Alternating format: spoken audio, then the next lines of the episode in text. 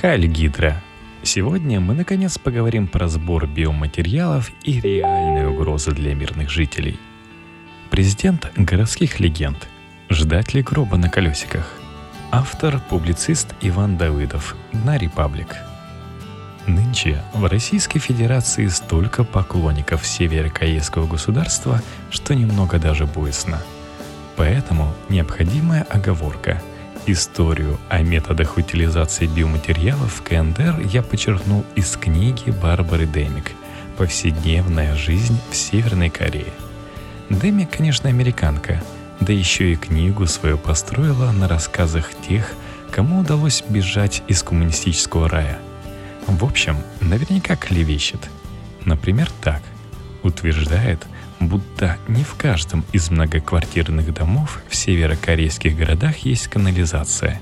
И там, где нет, жители обязаны производимые в течение суток биоматериалы собирать в ведра. Утром специальный ответственный человек совершает поквартирный обход, собирает биоматериалы и отправляет в поля – так даже отторгнутые трудящимися КНДР биоматериалы, превращаясь в органические удобрения, работают во благо трудящихся КНДР. Правда, судя по тому, что известные из упомянутого выше и прочих клеветнических сочинений о режиме питания трудящихся КНДР, едва ли они так уж много производят в течение суток годных на удобрение биоматериалов. А значит и рису не с чего особенно колоситься – Замкнутый какой-то получается круг. Линия защиты. У нас все страшнее. Все уже, кажется, знают, что сам президент на встрече с членами Совета по правам человека поведал. Образ-то ладно, а вы знаете, что биологический материал собирается по всей стране. Причем по разным этносам и людям, проживающим в разных географических точках Российской Федерации. Вот вопрос. Вот это зачем делают? Поведал и пообещал защитить, разумеется, наши биологические материалы. Нам нужно, конечно, без всяких страхов к этому относиться. Они пускай делают, что они хотят, а мы должны делать то, что мы должны. Запомним фразу про страхи. Мы к ним еще вернемся. Глумливые обитатели соцсетей ожидаемо кинулись издеваться над президентом Российской Федерации – а на защиту президента немедленно встали верные. На канале «Россия-24» почти молниеносно появился сюжет, хоть и сбивчивый о том, что да, действительно, отдельные случаи сбора биоматериалов непонятными злоумышленниками с загадочными целями имели место и были вовремя пресечены. Сенатор Франц Клинцевич предположил – что биоматериалы собирают, чтобы разработать разящее россиян биологическое оружие. На Западе все делается крайне скрупулезно и выверяется вплоть до мелочей. Если уж применять биологическое оружие, то наверняка. На радость сенатору тут же обнаружился и тендер, объявленный Пентагоном на закупку живых тканей россиян-европеоидов еще в июле. Официальный представитель американского оборонного ведомства промямлил. Конечно, что требуется это все для совершенно невинных исследований. Но кто же ему поверит? Врагу нужно не просто биологическое оружие, а такое оружие, которое будет прицельно убивать патриотически настроенных жителей РФ, а либералов-пятиколонников, наоборот, щадить, чтобы было кому после оккупации лизать сапоги заокеанских захватчиков. Депутат Геннадий Онищенко напомнил – что инвитро и многие прочие лаборатории давно собирают биологические материалы и пора бы их к ногтю. Они проводят исследования, проводят качественно, но имеют огромные возможности для изучения этого материала на территории нашей страны и передачи данных за рубеж. Онищенко на врага указал без страха и пообещал крепить биологическую безопасность. То, что сегодня происходит сбор жидкостей, органов и тканей наших сограждан, это не что иное, как свидетельство того, что США не прекратили свою наступательную военную программу. И как тут не вспомнить открытие, которое еще в 2012 году сделал министр культуры РФ Владимир Мединский. Генетик он почти такой же выдающийся, как историк. Я считаю, что после всех катастроф, которые обрушились на Россию в 20 веке, Начиная с Первой мировой и заканчивая перестройкой, тот факт, что Россия еще сохранилась и развивается, говорит, что у нашего народа имеется одна лишняя хромосома. Может, эту как раз нашу лишнюю хромосому враги задумали похитить? Жирную точку в спорах о вражеских происках поставил пресс-секретарь президента Дмитрий Песков. Эта информация по линии специальных служб РФ – Действительно, некоторые эмиссары ведут такую деятельность представители НКО. Эмиссары из НКО, надо полагать, вздрогнули и не без оснований. Гроб на 12 колесиках. Биологические материалы россиян, кстати, и правда не собирает только ленивый.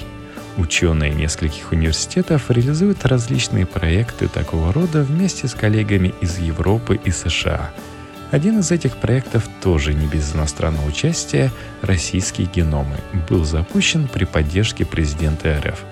И все, кто к этим проектам имеет отношение, должно быть опечалились, услышав слова Пескова. Не нужно быть ученым, чтобы сообразить. Очень вероятно, что скоро появятся у исследователей сложности. Таким умозаключением жизнь в России всех обучила. Еще шажок из будущего в прошлое. Кого здесь этим удивишь? Но есть в истории со сбором биоматериалов еще один момент, еще одна проблема, которая задеть может не только доцентов с кандидатами. Одно дело ознакомиться с расшифровкой президентской речи перед членами Совета по правам человека и поискать в ней поводов для шуток. Совсем другое — посмотреть трансляцию. Там ситуация вполне узнаваемая, знакомая, психологически понятная — Усталый небожитель, явно ценящий возможность поговорить с обычными, нормальными, не занятыми ни людоедством, ни расхитительством собеседниками, торопится поделиться наболевшим. Перебивает, пересказывает слухи, высказывает страхи. Помните, он ведь сам начал про страхи, по доброй воле. Проговаривается. А вы знаете, Мамыкина снимают. За разврат его, за пьянство, за дебош – и, кстати, вашего соседа забирают, негодяя, потому что он на Берию похож. И мы видим, что небожитель тоже человек. Человек, выпадающий потихоньку из непонятной ему, слишком быстрой, слишком новой, слишком открытой эпохи. Человек без смартфона и соцсетей. Да, еще и с профессиональной деформацией сознания, заставляющей любую новость трактовать в алармистском ключе и повсюду прозревать конспирологические тайны – Информацию, в виде распечаток, кстати, получающий от людей с точно такой же деформацией сознания и другим, принципиально недоверяющий. В общем, надо ли удивляться, что он начинает воспроизводить городские легенды и детские страшилки? И понятный Пентагон, и местные ученые, и собиратели анализов из инвитро все слипаются в страшный ком – все обращаются в загадочных злоумышленников, делающих непонятное, но явно вредное дело. В этом нет новости. Новость в том, как под открытие президента государственная машина начинает лепить сложную систему оправданий. А система должна работать. Слова ведь сказаны, угрозы очерчены, виновные обозначены. Добровольные и нанятые борцы со злом строятся в боевые порядки – Завтра на заседании совета, предположим, по культуре, он сообщит, что в автобусе можно уколоться иглой, смазанной кровью ВИЧ-инфицированного. И точно так же рванутся в бой Клинцевич, Онищенко, Песков и еще миллион добровольцев. И вздрогнут аптекари, а заодно эмиссары из НКО, распространяющие одноразовые иглы – Послезавтра расскажет одаренным детям в каком-нибудь центре Сириус или хлеборобам или дояркам. Выборы впереди. Нас ждет бесконечный поток встреч отца нации с простыми людьми. Про гроб на 12 колесиках и зеленые глаза, которые бегут по стенке. Что тогда запретят? Колеса, гробы, бессмертный хит «Зеленоглазое такси» или сразу Михаила Боярского? Олбрайт – Далис – канализация. Примеров того, как подобные страшилки начинают жить собственной жизнью и влиять на жизнь нашу, хватает. Только ленивый, кажется, не цитировал фразу Мадлен Олбрайт «Колоссальные естественные богатства Сибири несправедливо принадлежат одной России».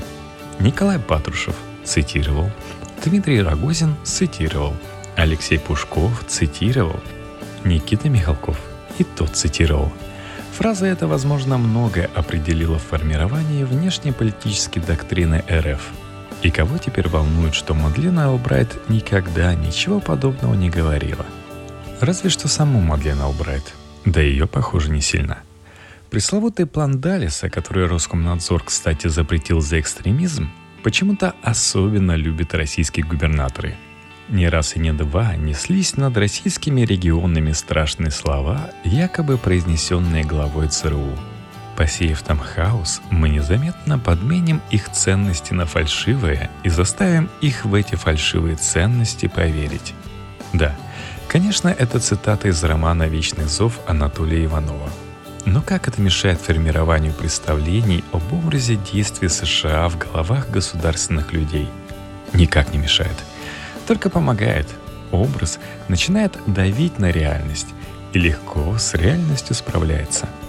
Имеется случай еще более любопытный. История синих китов, начавшаяся, если помните, со статьи Галины Мурсалиевой в наилиберальнейшей новой газете. Журналистка из самых возвышенных побуждений сомневаться не приходится, иронии здесь никакой нет. Вторглась в среду явно для себя чуждую – Малая доза правды смешала с большим количеством городских легенд, а в итоге мы все получили новые запретительные законы, осложняющие жизнь и работу в интернете отнюдь не только детям. А пропагандисты — новую прекрасную страшилку, которую до сих пор при случае пускают в ход. Сейчас существует попытка создать систему умертвления нации путем заставления наших детей покончить жизнь самоубийством — выразился в свое время губернатор Ульяновской области Сергей Морозов за деятельностью групп смерти, разглядевший сразу и запрещенную в России группировку ИГИЛ, и незапрещенный пока в России Газдеп. И вот теперь такими же страшилками берется оперировать бывший, настоящий и будущий президент РФ. Спорим, его слова весомее, чем слово любого из губернаторов – а нам остается только надеяться, что благой опыт северокорейских товарищей Россия перенимать не станет, и канализацию в многоквартирных домах не сломают ради защиты драгоценных наших биоматериалов.